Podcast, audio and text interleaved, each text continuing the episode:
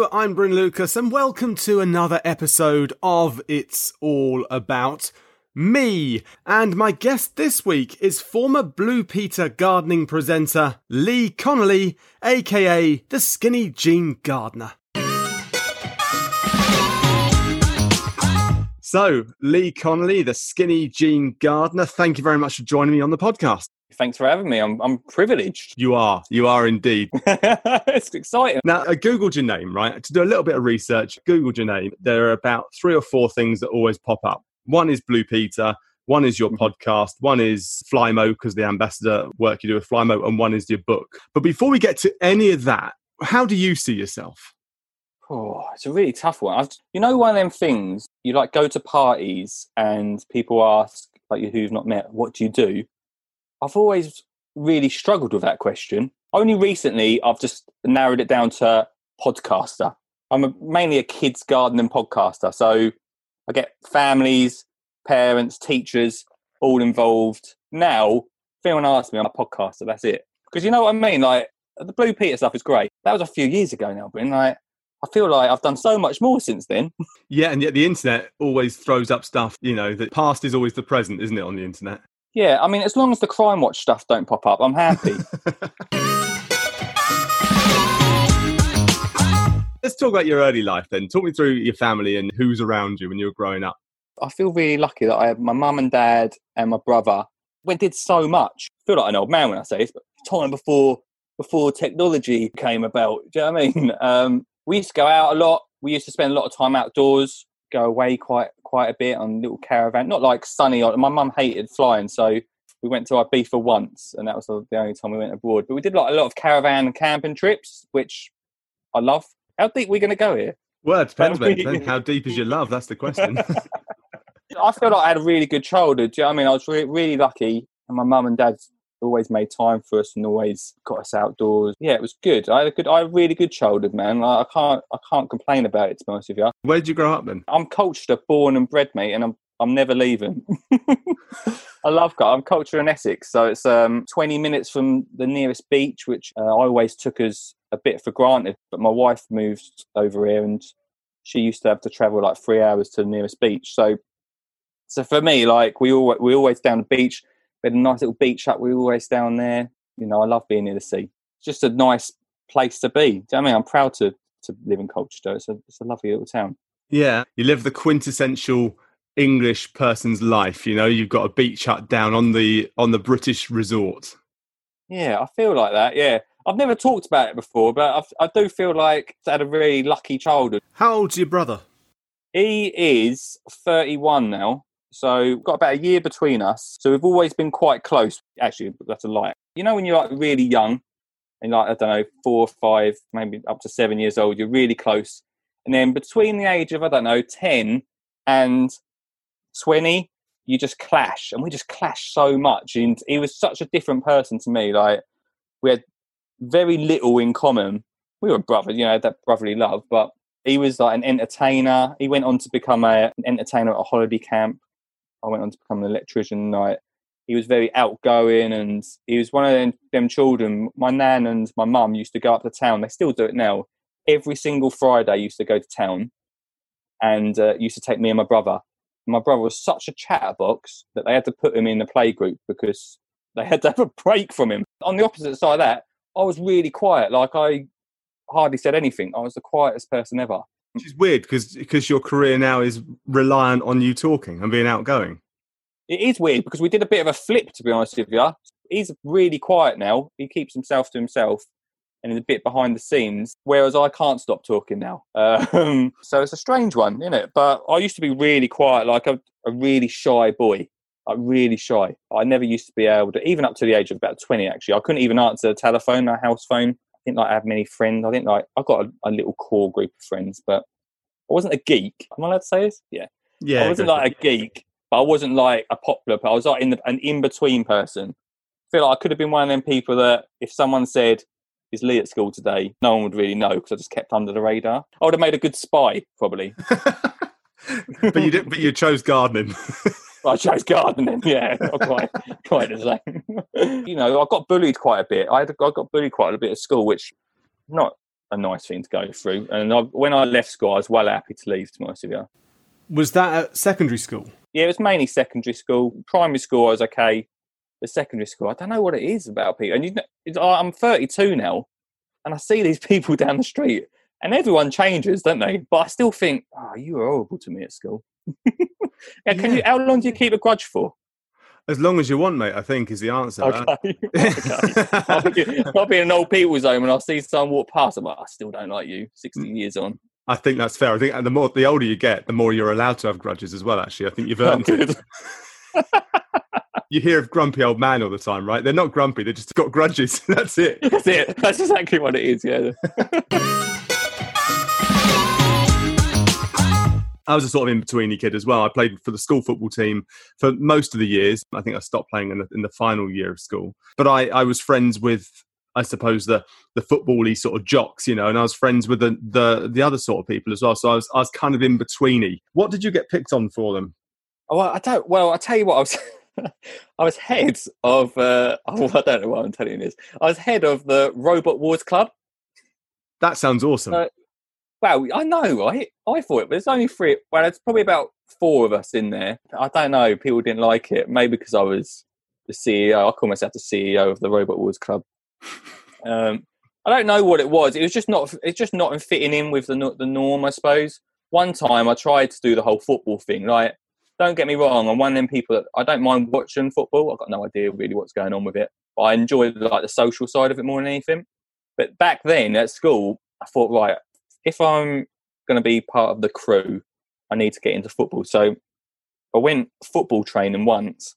Basically, what happened was I almost had like a bit of a, not a heart attack, but like a, a panic attack or something.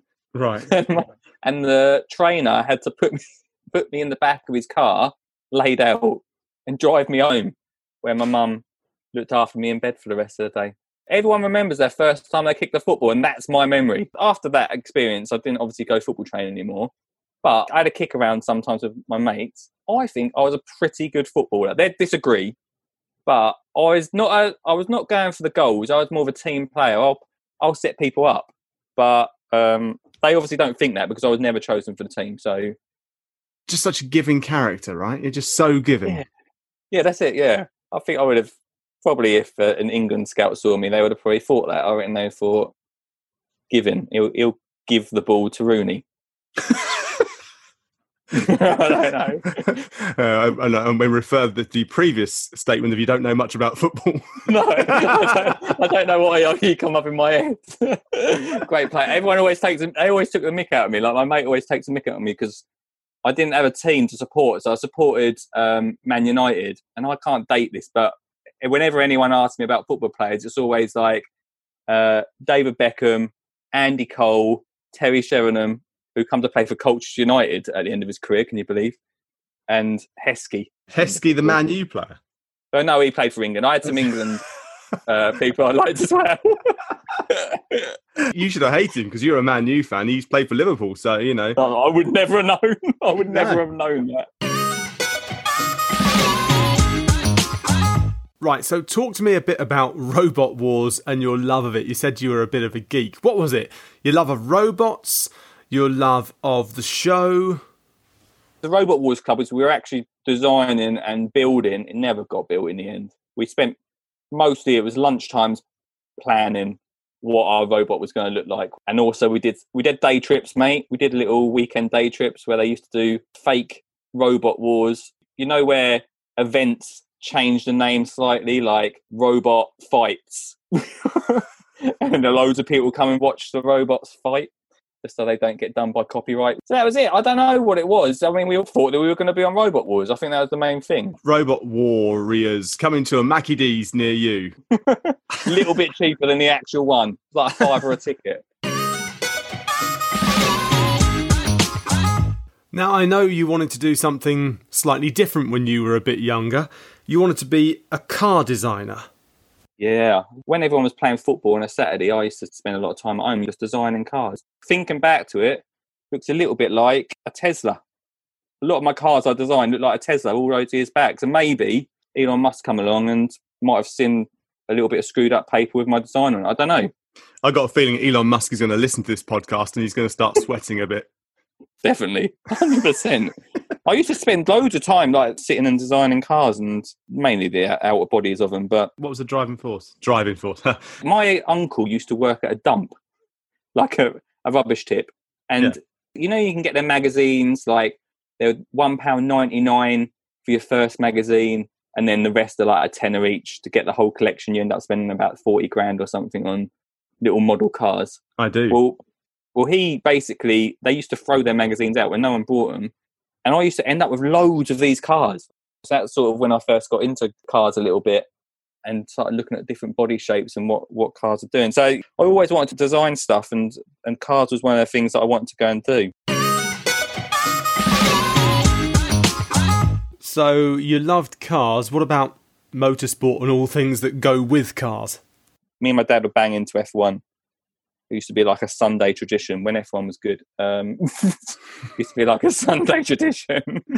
I grew up watching Formula One. There was that and there was British Touring Car, really, back in the day. And there were probably, what, twelve races a season of Formula One? So it felt like Formula One was an event. Every time there was a race, it was an event because there weren't yeah. that many. And now, you know, what, twenty-one, twenty-two races a season?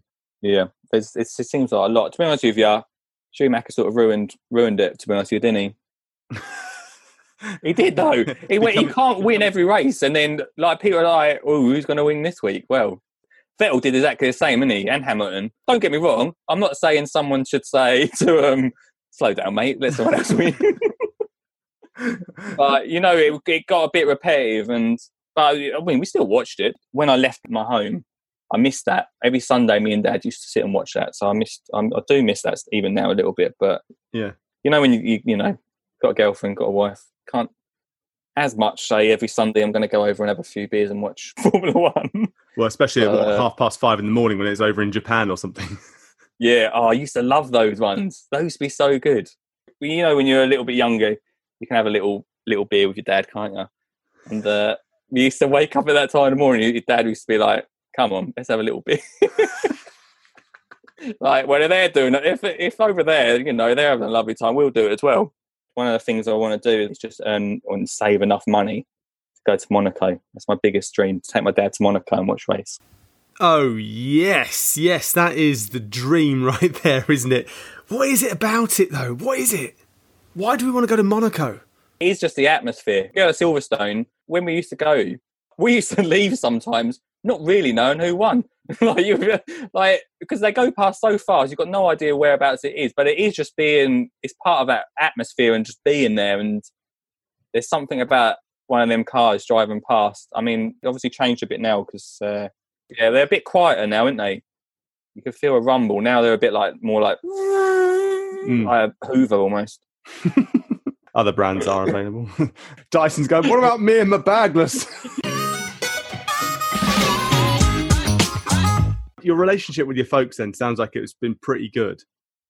Yeah, definitely. Yeah, I haven't really got a sob story in that sense. What do your folks do for a living then? My dad's a he's a, a roofer. He builds a lot of the gardens that I come up with and, and design. He's a, he's always there. He's one of them people. He's one of them really annoying people that can put his hand to anything. Um, so uh, he does that. And my mum, uh, in my childhood, she used to be a playgroup teacher, but now she works in our shop. In your so, yeah. shop? Not in my shop in, in a shop. In a she'd, shop. Never work. Oh. she'd never she'd never let me employ her. She's crazy, you know. so uh so yeah. Your brother was the entertaining one who went off to to a park, like a holiday park, and became a holiday entertainer sort of thing. But what's he do yeah. now? Some type of marketing. So he does something called Story Brand, which basically helps businesses uh work out what their actual story is and what they're trying to put across. So it's not marketing as in, "Oh, I'll do your social media," but it just makes businesses and, and people as well think a little bit more about, about what they're putting out there and what, what their message is. That's what it is. It's about clarifying their message. We always used to clash quite a bit, but he's actually, uh, hopefully he won't listen to this because it'll give him a big head, but he's quite a clever, clever little cookie. Mm, cookies. What's your favourite cookie? I, you got a favourite? Who has a favourite cookie? It's got to be choc chip, isn't it? Chocolate chip, but gooey. So it's not, you know, like you. It doesn't snap like a biscuit. It, it sort of just, oh, I love cookies. I've got all my teeth are sweet. I've got one savoury tooth. All of the rest of them are sweet. I'm a fiend when it comes to any sweets, biscuits, cakes. If they're in the house, they will be gone within moments. I'm, I'm a nightmare. Sweet or savoury? Um, savoury all the way. Give me a sausage roll and I'm um, anyone's. But like a posh, a posh sausage roll, not a cheap Greg's one, no? No, I'm happy with with uh, I'm happy with any type, mate. I'm happy with any type. Right, okay. Back to podcast. That that won't be in the podcast, by the way. Back to podcast world, then. Um, that was gold. That's the best you're getting. So when you were at school and you were you were being bullied, then did your parents know about this? Yeah, they they did, and they you know they would try to advise as much as possible. It's really difficult for parents. Like, I'm a parent now. It's a difficult thing for them to work out what to do. And there wasn't like a mass, there wasn't massive reason for it. But, you know, I don't know what it is about childhood. It's just if you stick out a little bit, I think definitely teachers and schools are a little bit more on it. Teachers are a little bit more aware of it now, do more about it. Did you leave school with loads of qualifications? Did you just scrape through? What was the story there? I actually, I, I got a lot of A-stars. A-star English, well, happy, mate. I T, yeah, A-star, art, woodwork, all them sort of things. Mathematics, don't get me started on that. That was a nightmare. But I needed it. I needed a C. I went on to become an electrician, so I needed that C to get on that course. I did all right on everything else. It's a shame art wasn't something you needed to be, become an electrician. Funny, because art's come back into your life, really, when it comes to gardens. Art features quite highly, doesn't it?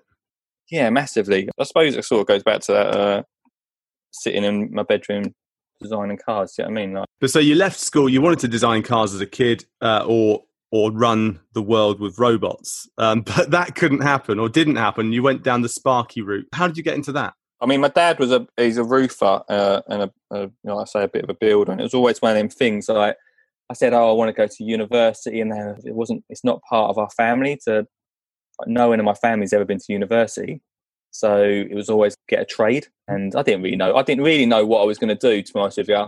Uh, I, I knew I wanted to design cars, but at that age, you just don't know. You just think that's oh, a bit of a, a daydream. I mean, at the same time as I was saying I wanted to go and design cars for a living when I'm older, I was also saying I wanted to be a Formula One driver. So I can sort of see, sort of see where my parents were, were thinking, he doesn't know what he wants to do. uh, so yeah, I wanted to become an electrician, basically. Yeah, I'm well happy I did it. Don't get me wrong, but for me, it was just not one of them things I woke up in the morning excited about. So how did the um, the interest, or where did the interest in gardening come from? It was a, it was a bit of a fluke, to be honest with you. Maybe eight years ago, I never got in, I never got into gardening when I was younger. It was nothing I used to ever do.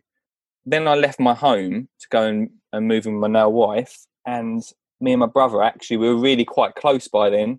We went through a period where we really didn't like each other. I went travelling for a bit after I completed my qualifications for being an electrician, and uh, we missed each other like loads. But when I got back, we, we you know, we wanted to try and get our, our brother relationship back. So we, you know, we we've been through the football thing. That definitely didn't work for it for either of us. Uh, we wanted to try and be in a band, but we, we both can't and still can't play instruments. Gardening was just one of those things. My brother, he, he got into the church a bit, not just a bit. He got, he got into the church. And uh, the vicar said he's got an allotment, and he said he'd give us half of it. So we were like, well, like, well let's go do some gardening. Right. Okay. So that was more, so it was like a it was a bonding thing then, really.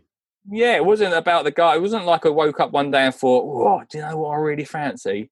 Getting a spade and digging some soil. It was more of a, a spending time together with each other mm. thing. And it was, and like I say, like we were we were both rubbish at sports, like absolutely terrible. So it was never going to be one of those things that brought us together. Uh, and he and he wasn't into motor racing either. Like, he was just me and my dad sort of thing. And, and like I say, he was a very different person. Like, we, we're totally different personalities. So to try and find something that we both had no idea about, well, gardening was that thing. We could both sit there and learn. One of us didn't know more about it than the other. So it was quite nice. There wasn't like a competition. It was both learning together and uh, and just spending time together. We couldn't argue about it, basically. And that was the, that's the main thing about it. Yeah, so you found something that was sort of neutral territory. Working on an allotment that the vicar owned with your brother, and then getting T V work from that. This is a big story here, because when I said at the top that if you Google your name, Blue Peter comes in. So how did that event come about? We spent about half a year on this allotment for this vicar. Then we got our own allotment. And then Jimmy Doherty, who owns Jimmy's Farm, literally just up the road from us. That's Jamie Oliver's mate, isn't it, Jimmy? Yeah, Jamie Oliver's mate. He, he loves being called Jamie Oliver's mate. And uh, so, yeah, anyway, he spotted us. That's not how the story goes. We started using social media, basically, is the story, to find out how to grow stuff because we had no idea. Social media, it feels like social media was early back then. We got loads of people commenting, giving us answers, which was wicked, and that helped us along. And we were actually called at the time Brothers with Land. So we had like a little YouTube channel we started. And then we saw advertised a program called the Big Allotment Challenge, which we went actually went and did a screen test for. I hope this person doesn't hear this because if they do, they might copyright me. We were both wearing skinny jeans. And she said to us, huh, you guys should be called the Skinny Jean Gardeners. We didn't get the gig. We were probably too hilarious to get it. Um, but we left, went to the local Weatherspoons, classy, and sat down and go, that's quite a good idea, that, isn't it? And we called ourselves Skinny Jean Gardeners. So then once we put that up, Jimmy Doherty noticed us, Jamie Oliver's mate, and uh, said, do you mind coming up to the farm? Because I've got an area that I thought you guys could do. And we were like, oh, yeah, wicked. So we went to the farm and he had a massive, it used to be an old cow paddock, which he turned into an allotment, and his wife sort of dealt with it. But, and obviously she didn't have time to do it. So we got there, and I'm not even joking, the weeds for this garden were above our head. And he was like, this is it. This is yours. Do whatever you want. And we spent a whole year getting it ready. You know, we had all our mates down helping us with it, all for free. It was all volunteer work, but it was really cool. And obviously being like Jimmy's Gardeners almost got us noticed by different channels a bit, and he's got mates and bits in, in the T V world, isn't he? So we went on to Sunday brunch. We did a few bits with, we went on to uh, I T V and taught Alan Titchmarsh how to grow stuff, which is mental really, isn't it? He, he, he knew really, he knew, but he made out he didn't. And uh, and then, yeah, Blue Peter came along, which was wicked. Like, never did I think I'd be on Blue Peter. Like, we were the first to take an allotment up there, which was really cool. And then we spent about three years putting out gardening content for him. So it was wicked. Never did I think I got the Blue Peter. Where's that Blue Peter badge? Blue Peter badge is around here somewhere. But never did I think, never did I think that I'd be on Blue Peter. That's that's crazy to watch that as a child and then uh, and actually be on it. Everyone grew up on Blue Peter, everybody, no matter who it was. They could be one hundred forty-five years old, still clinging on to their, you know, their, I have one beer a day and that's what keeps me alive. And they grew up on Blue Peter before T Vs were invented. It's, everyone's had Blue Peter in their life somehow. It is. It's just such a big, and, and to see how it all works and the team that all brings it together is, I mean, T V full stop to see all that is an, an incredible thing to be part of. Like, my mum and dad didn't blink an eye to it.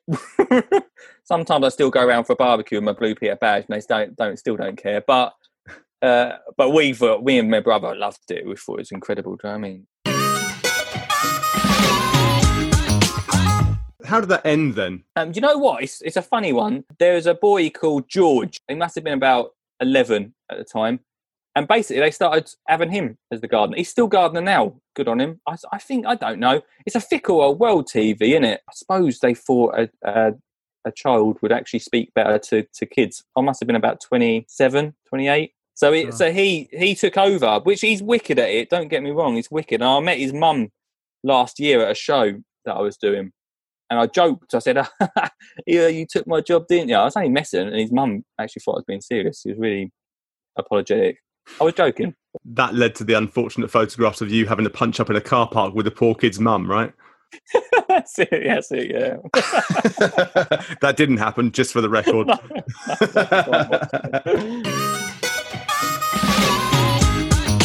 no, let's go to your wife then. So when did you meet your current wife? Your current, they don't like to be called current. My current when wife. Did you meet, no. When did you meet your wife?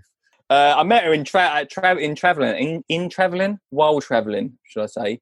When I was in Australia, so I went in between being an electrician and then coming back and being an electrician again. I spent a year going around Australia and we met in a Irish pub. So, you know, classic on-tour adventure in an Irish pub. And everyone always asks me, it's like, oh, wow, you've got an Australian wife. And I'm like, no, she's actually from London. So I went to the other other side of the world to uh, to meet a Londoner. What's she do then? She's a nurse. She works in endoscopy. So she likes to come back and tell me all about the horror stories that are of, of nursing. And I don't particularly enjoy those sto- stories. I'm no. one of them people that even if my arm was chopped off, I'd probably try and stick a plaster on it before I went to the doctor. to the doctors. Joe, it's a job that I, I definitely couldn't do. I'm a bit, I'm too squeamish. I once was cutting away the rubber seal underneath a sink. I was trying to take the plug out and it got seized, and I was cutting away this rubber, and I yeah. it kind of came free, and the blade went straight into the tip of my thumb, like directly on the top of my thumb and in. And I, I pulled the knife out, and it went so far in, and it just mm. flapped open. It was disgusting, and and I thought, oh, this isn't this isn't good. This isn't good at all. Well, first of all, I got some sellotape, and I just put it on and, and closed it up with sellotape, and then went to the cupboard, found some Steri-Strip stuff, and cut it into little thin bits, and then taped it on, and taped it all back together again. And then after about two or three days, I thought, I'll have a look. It was throbbing a bit, but I'll have a look and see how it's doing. And as I pulled the tape off, it just opened it all back up again. So I was like, oh. So I had to cut more tape and put that back on. And then about two weeks later, I removed it, and I managed to close it all up, and it was fine. But I've still got a scar on the end of my thumb, and it feels very sort of thin, you know? Yeah. so, so what it's I'm... an achievement though, mate. Medical, medical professional. So the moral of the story is, if you have an ailment, go to the hospital. What's the worst injury you've ever had? This is a bit sad, really. I've just cut through my thumb a little bit with a hacksaw. That's about it. That's a, that's the worst I've ever had. I dropped a, a mallet. a mallet on my foot once. My toenail come off. Oh, it made me feel sick even thinking about it. That's it. That's about it, really. Oh, I don't, it's not a big catalogue, is it? Not really, is it? I've been pretty lucky. But you watch, after this interview, I'll probably walk out and break my leg. Well, I hope so. If that happens, can you phone me back and we'll add that to it? We get it in, yeah. So you got into gardening. You also got into podcasting then. Yeah, man. Three years ago, I was on someone's podcast, and I thought, this is cool. And there wasn't many garden podcasts around then either. My brother decided that he didn't want to, to do it anymore. We didn't do Blue Peter anymore, but we would we started to do a lot of brand stuff, and, and we were getting asked to do a few different T V programs and bits like that, but he was just not really into it. And mm. uh, so it was at a point where I could continue to do it. Like I say, he was the outgoing one, and I still was a bit shy. So when he left, I was a bit like, well, can I do this on my own? Like, how the hell am I going to stand on stage? How the heck am I going to even even just talk to people without him? So it was a real crossroads, to be honest with you. And then I was on someone's podcast, and it was just almost coming to the end. It was Christmas time, and I had to decide whether the next year I was going to do it or not. I thought, this podcast stuff's wicked. Like, you're hidden behind a microphone, aren't you? It's not so much face to face. I wasn't really thinking massively about the show stuff. I was a, I put that to the side until that comes round, like the stage bits. And I thought I'd start my own podcast, you know what I mean? So it was it was awesome. Like, I, I was, even even if I do say so myself, it was cool to, to like start something like that. Also start something on my own as well, away from my brother, to, to put a final chapter of that, and here's the new chapter of Skinny Jean Gardener. And yeah, I love it, man. I've been podcasting ever since. I can't believe I've been I've podcasted every single week for three years. I can't believe it, really. Yeah, and, and it's called the Skinny Jean Gardener Podcast. Gardening can come across as a bit boring, and I don't I don't want to be boring, mate. I don't want to be boring. I'm I'm happy that it's sort of working out, that my style sort of works out. Was the whole reason of aiming or, or becoming more, getting kids into gardening and gardening for kids being the focus, was it because of your daughter, or was it that it just naturally went down that route from, you know, Blue Peter, etc, etc? Yeah, to be honest with you, it was it was the Blue Peter thing that pushed it. Before that, I just enjoyed gardening, and then we got asked to do talks and bits on stage, little bits of T V, bits about kids gardening. And so then when I had my daughter, it became even more important. I felt like, yeah, this is the thing I want to do. She was like two months old, and I had a with a little handful of wildflower seeds, and I was like, yeah, this is wicked. You know, don't get me wrong, it's took a few years. I've got one of them minds that can get really easily distracted. I mean, if you listen to the podcast when I first started about two hundred eighty I think two hundred eighty episodes ago, it's very different to what it is now. If you put your time enough in one thing, and that will grow. And over three years, we've built quite an audience on there. So I'm glad it's worked out. I'm glad that's that's proven true. Because if I only had about three people listening, I'd have um, it wouldn't be so good. No, actually, would around one hundred thousand listeners a month or something, your your podcast gets. Yeah, it's good to see it working. Like I say, it's just good to see that it's something that you you put a lot of effort into. Yeah. Uh, how do you sell your podcast to people? What do you say if somebody says, "What's your podcast about?" it's, it is really, it all comes down to that them family interactions. So we've had a lot more teachers on because they really want to put their voice out there about gardening and, and growing and stuff. We had a few parents on as well. So it's really one of them places that if you want to get kids involved, then it's an information source for that. Do you know what I mean? It really is. And it's good for me as well. Like, I find, like, I don't really do a lot of research before chatting to people because I want to find out about them fresh, fresh off the block.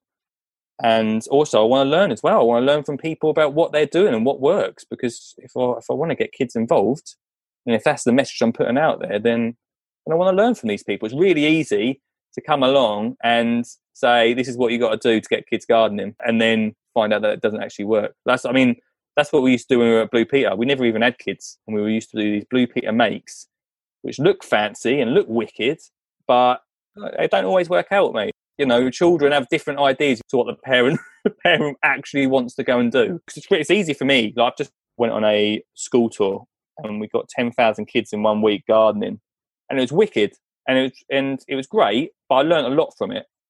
If I want to get teachers getting gardening to school, I need to know from the teachers how they can work that into to their schedule.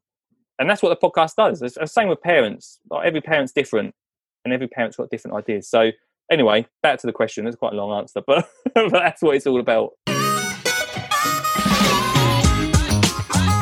So your daughter, Olive, when did she arrive on the scene? Uh, five happy years ago. What year? two thousand thirteen. She, no, it wasn't. two thousand fifteen. Crikey. God, you and maths, eh? I know. I, was, I, was telling you, I did say, didn't I? Yeah, two thousand fifteen, she, uh, she joined us. And um, I was going around the country at the same time. In fact, when she was born, uh, I was meant to be in Birmingham. So I said to my wife, I said, look, I don't think she's come in. I'll go up, do these shows, and I'll come back after the weekend. Uh, that didn't go down too well, obviously. and um, and thank God I didn't go, because she came that weekend. But yeah, and so just as I started, and I, we went to Japan and did a, a show garden over there. But she obviously didn't come. It was cool, man. We were growing stuff together, even though she was little. It was one of those things. I've always wanted to get her into gardening. I never did used to do it when I was younger, so I, I knew that I want her to do it as well. So you've written a book then, um, How to Get Kids Gardening. Is this because of the Skinny Jean Gardener and what you do with the podcasts and what you do with the schools tours and what you do when you're on stage and the T V stuff? Or is it just to do with, I wanted to get my daughter into gardening and I had loads of ideas, so I wrote them all down? Yeah, it was a bit like, it was that, to be honest with you, because like I say, it was all these ideas that I tested and tried out with Olive and I knew worked. So I just wanted to put that over to people. I wanted to make it easy for people to be able to sit down with children and and know that there's an idea there that, you know, is not one not going to cost too much money, because gardening can be a lot of dosh, uh, and also is easy for them to get involved with. Like, we've got so many parents that want to get gardening, but one ain't got the money to do it, or the space as well, all the space to do it, um, all the knowledge. So that's what the book's about, to be honest with you. Really simple, really easy, and it just helps kids start their garden adventure. I think that's the biggest thing, really start it. You kind of hit the world, didn't you? Probably the the ideal time. You know, you, you burst on the scene really when it comes to gardening at a time when social media was starting to grow, but it was it was really in the infancy. And then that means that as you've grown and developed, you've managed to bed yourself in at the right time. Yeah, I think so. I've got a love-hate relationship with social media. You can sort of get a bit sucked into it. Do you know what I mean? You can sort of get sucked into the numbers side of things. And, you know, there's a lot of hate on social media as well sometimes. And this is the reason I've I got I wrote a book rather than we looked at doing an app and doing more videos and that. But it is about, for children especially, having something physical, a book that they can flick through with their parents yeah. and, and do. If I didn't do the job I do, I, I wouldn't have social media, mate. I wouldn't do it. Oh, really? Yeah, no, I just think, I don't know. I don't really want, I know it's going to happen. Olive's only five years old, but I know she's going to get into it at some point. I don't know if I'd want her to, to get into this whole Instagram as influencer. influencer world. She's five years old and she she knows about Instagram stories and all them sorts of things through me. I fell into the trap with that sort of stuff for her to come on and, and be part of it, but I don't want her to get involved. It's going to be part of, of life in the future. There's no stopping it. Do you know what I mean? Because we're going to be sound like granddads in the future when we say it, but uh, I don't know about social media, man. It's just one of them things, isn't it? Have you got any regrets from your career so far or decisions you've made? Yeah, I have actually. How long you got? Uh... I charge by the minute. Yeah, that's it. I tell you what, the one thing that I, I do regret is because I, I got into gardening really early. Well, I got into gardening when I was about twenty-six, should I say. But I got into the media world quite early on for gardening. Yeah. And as soon as you're on Blue Peter, as soon as you do something on T V, people label you as an expert. And we obviously weren't experts. Like I said earlier, we spent a year weeding pretty much on two different allotments. And you sort of play up to it. You sort of have to B S your way through it to be that expert. And I wish I never did it. I wish, you know, I even now, I'm not an expert. Like I'm I'm learning. I'm done, I've not done R H S courses. I ain't done any courses on this. I learn as I go along. I'm learn If I'm doing something, I'm learning learning from it. Hmm. Uh, and I'm I'm well happy now to say that. If I don't know something, I'll say it. So you come from it from a point of, the regret is that you, you didn't know, or you, you're positioned in something you didn't know too much about. I, I think that's fine. I don't think that's a. I don't think that's a problem. But I wasn't honest about it. I right. didn't. If someone asked me a question about a problem with uh, an apple tree, I mean, I ain't got an apple tree. I've never had an apple tree. But I would have probably sat there and and worked a, an answer out for them.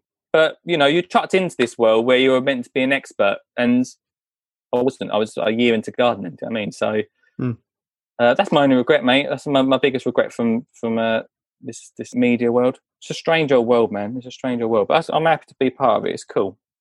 Um but apart from that, uh all good. I've been perfect apart from that, mate. Beat Lee Connolly and his horrific ego. Yeah, see, yeah. Everyone be like, oh, I really liked him up until that point. Yeah. I'll make sure it goes very near the start. Save people having yeah. to listen.